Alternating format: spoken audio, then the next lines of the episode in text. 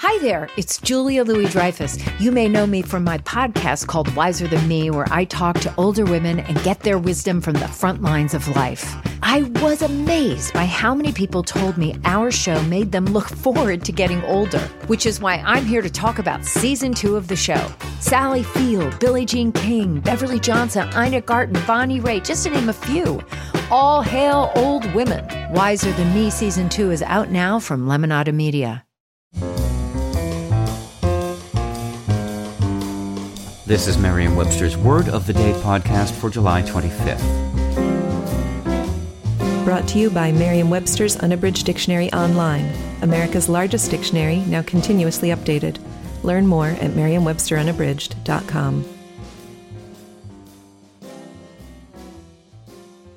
Today's word is berate, spelled B E R A T E. Berate is a verb that means to scold or condemn vehemently and at length. Here's the word used in a sentence. When her son arrived home way past curfew without so much as a phone call or text, Nancy berated him for his lack of consideration. The words berate and rate can both mean to scold angrily or violently. This sense of rate was first recorded in the 14th century, roughly two centuries before the now more familiar and etymologically unrelated rate, meaning to estimate the value of.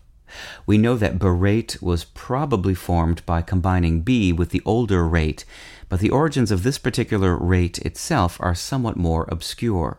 We can trace the word back to the Middle English form raten, but beyond that things get a little murky. It's possible that rate, and by extension berate, derives from the same ancient word that led to the Swedish rata, meaning to find blame or to despise, and earlier the Old Norse hrata, meaning to fall or stagger, but this is uncertain. With your word of the day, I'm Peter Sokolowski. Visit the new Merriam Webster Unabridged America's most comprehensive online dictionary and the best source of current information about the English language.